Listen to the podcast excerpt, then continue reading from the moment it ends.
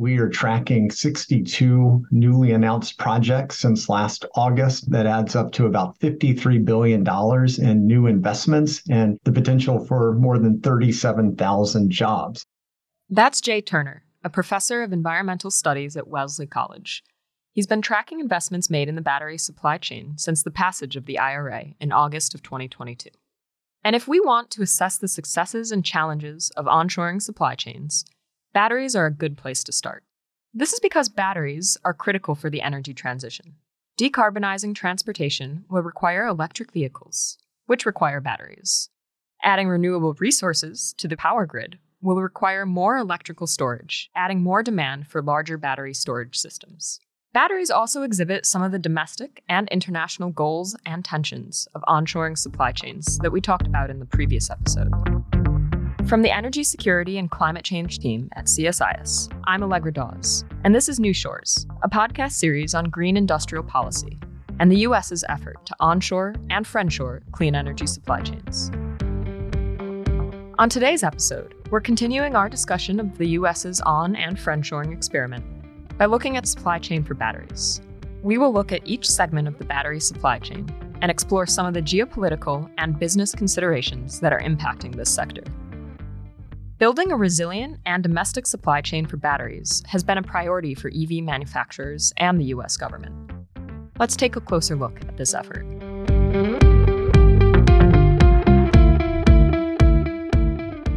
Batteries are a particularly interesting case study for onshoring and offshoring. For one thing, the battery supply chain exemplifies some of the geopolitical goals of onshoring. As we covered previously, China dominates a lot of green technology, and that includes battery supply chains. China's control of this technology has raised security concerns. The concentration of battery supply chains in China is not only a geopolitical concern, but also a concern for EV producers looking to increase resilience. To some extent, the semiconductor shortages following the COVID pandemic showed how concentrated supply chains can rapidly become a problem. Manufacturing and shipping slowdowns in South Korea and Taiwan had significant impacts on the automotive industry globally.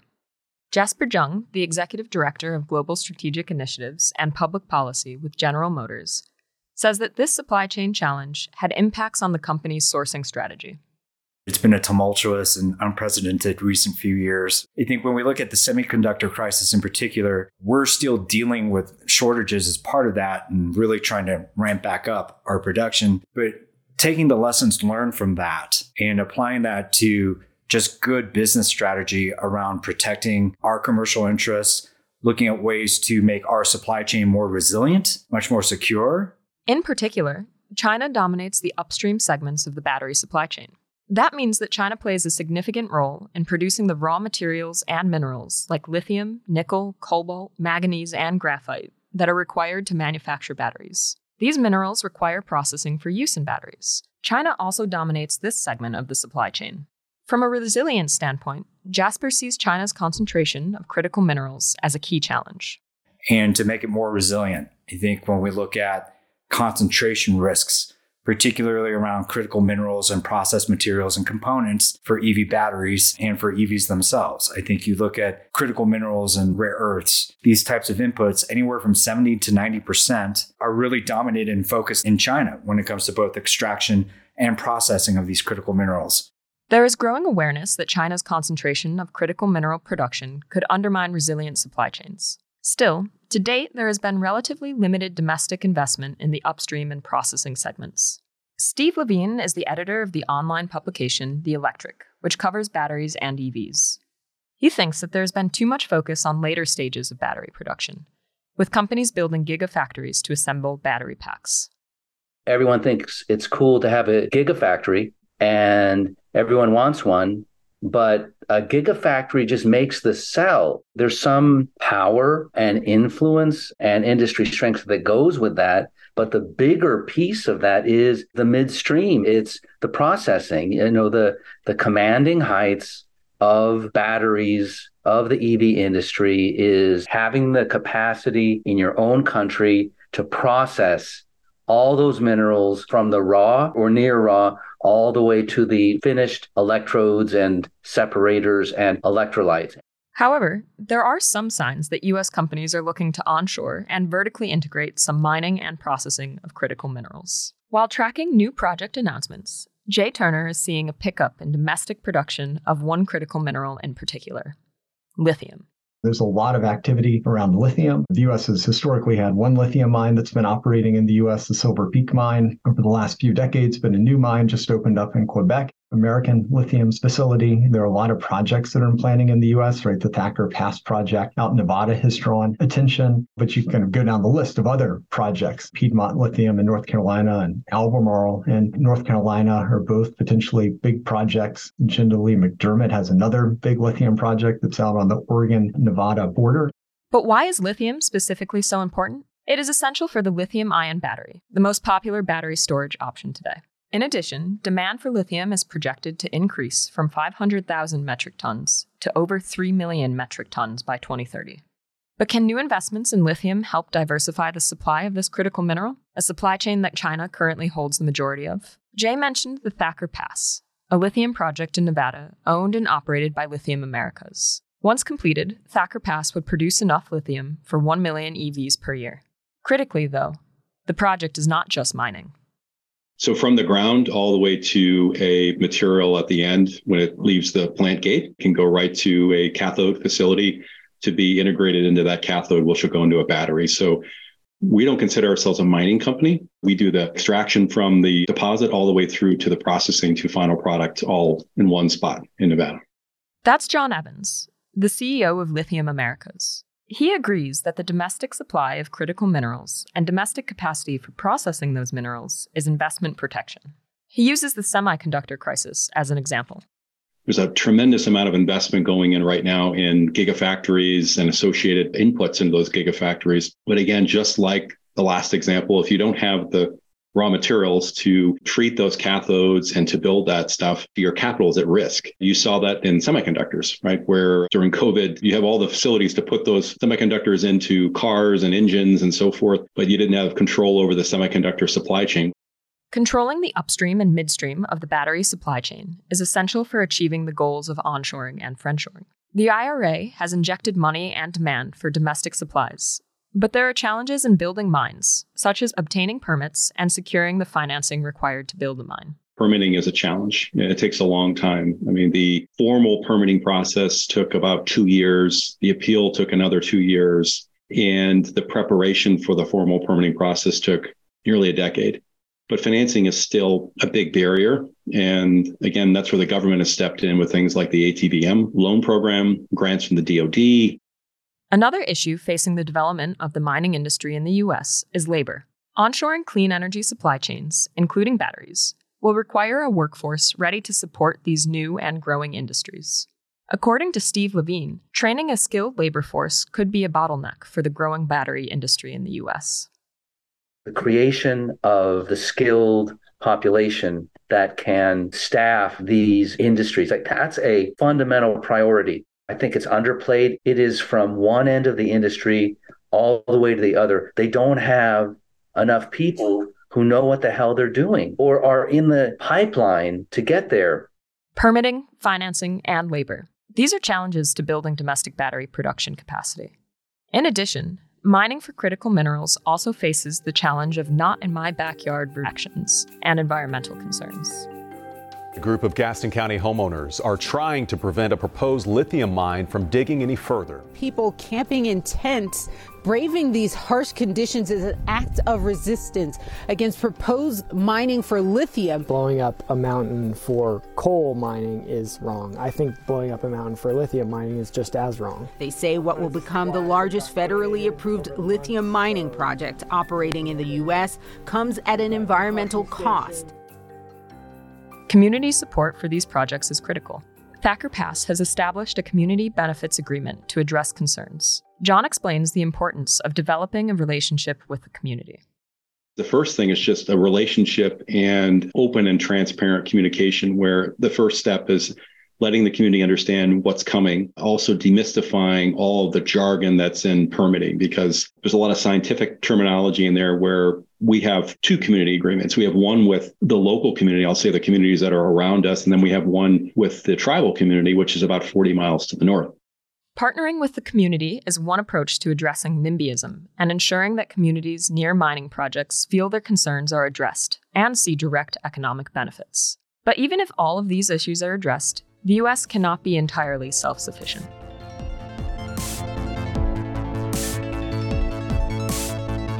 The domestic front of battery supply chain development is promising. However, sourcing minerals will require friends. Here's Jasper.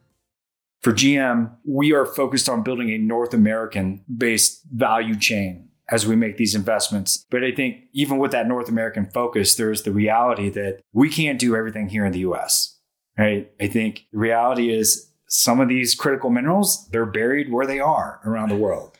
They're not all buried here in the US, right? I mean, you've got lithium and nickel and manganese and rare earths that, that just have to come in from other markets. The IRA requires 40% of the value of critical minerals to be extracted and processed in the US, or in a country with a free trade agreement.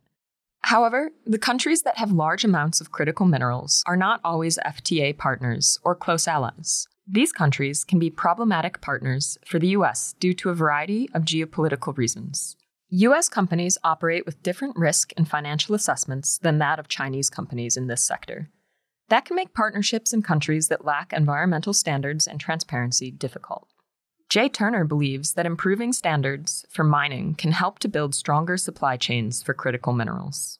Priorities that I think are important to these supply chains are one, transparency, ensuring that there's daylight on you know, where materials are being sourced from, the conditions under which they're being sourced. And as part of that, I think, you know, ensuring that these supply chains include certification processes. And, you know, we've seen this on kind of a material by material basis, whether it's a standard around cobalt or standards around lithium, but having an overarching set of standards to provide accountability and accessibility and, and audits of mining facilities so that it's possible to make comparisons between you know the working conditions the greenhouse gas intensity of producing these different materials on the positive side some U.S. allies have started to use the IRA as a blueprint, despite mixed reactions to the legislation initially. Jay Turner gives us an example. The one that really kind of jumped off the map for me uh, wasn't actually in the United States, but it's the one in St. Thomas, Ontario. This is the PowerCo battery factory, which was announced, I don't know, maybe June. But this is Volkswagen's big battery factory. And it went to St. Thomas, Ontario, because Canada was willing to match the Inflation Reduction Act's incentives, right? And so just,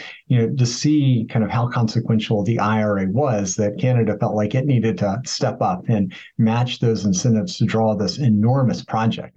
At the end of the day, even with US allies' support, it will be challenging to meet projected demand without China. This reality has sparked many domestic debates. Jay explains this. Right. I mean, this has been an incredibly contentious issue. Is the money coming from China? Are these workers coming from China or just the companies coming from China and investing in the United States? You know, just the reality of it is that there is a lot of intellectual property in China and, and just a lot of practical know-how around how to build lithium ion batteries and you know, other aspects of the clean energy supply chain. And if we're going to scale this industry up and we're going to do it as quickly as we're trying to to meet the goals that the Biden administration has and the larger goals around addressing climate change set out by the Intergovernmental Panel on Climate Change, then we're going to need partnerships. Addressing climate change without any role for China will be challenging. Partnerships with allies will be critical. But the US will also need to build broader coalitions to diversify the supply chain for critical minerals. At the company level, supply chain partnerships will also be critical.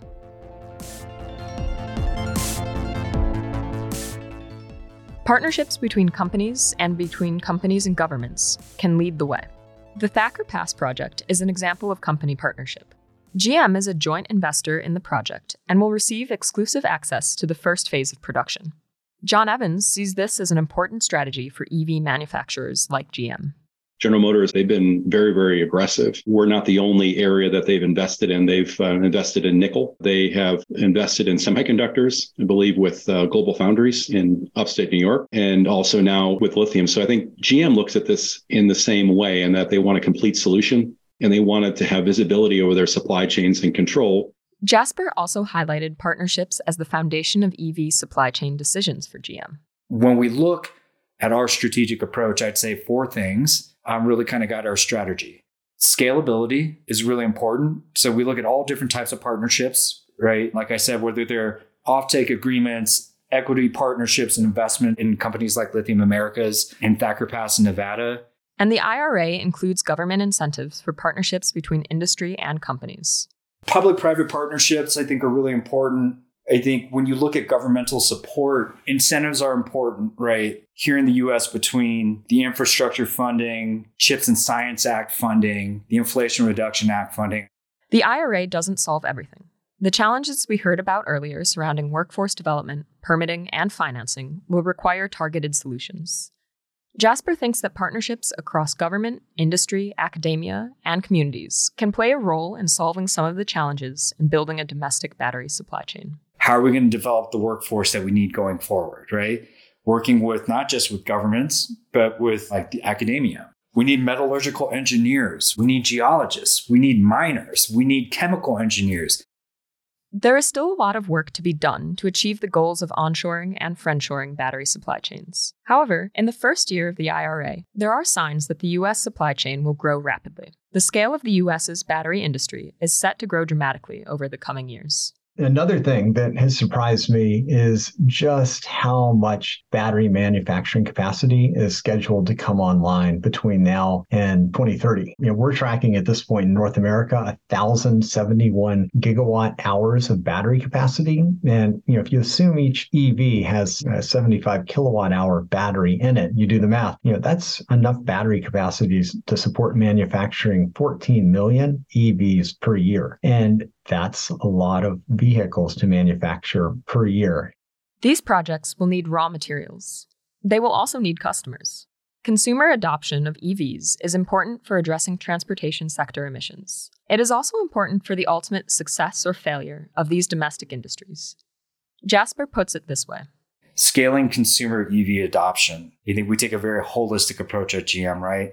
All the things that we're doing upstream is about bringing the best technology, the best products at the most competitive cost possible, right, to the consumer. And then downstream, looking at charging infrastructure, looking at the different ways that we can support with different products and not just the EVs themselves, but to, to really kind of build up residential charging, workplace charging. While the IRA includes consumer tax credits, electric vehicles remain more expensive on average than internal combustion engine vehicles. Steve LeVine believes this is a problem. One thing we don't know in our equation is we don't know consumer uptake. What are they really going to buy? I do think that there's an overestimate of the appetite to spend 60, 70, 80,000 dollars on an EV and the nameplate price tag for one of these vehicles they'll name a price in the 40s or in the 30s, but there are no vehicles available at that price.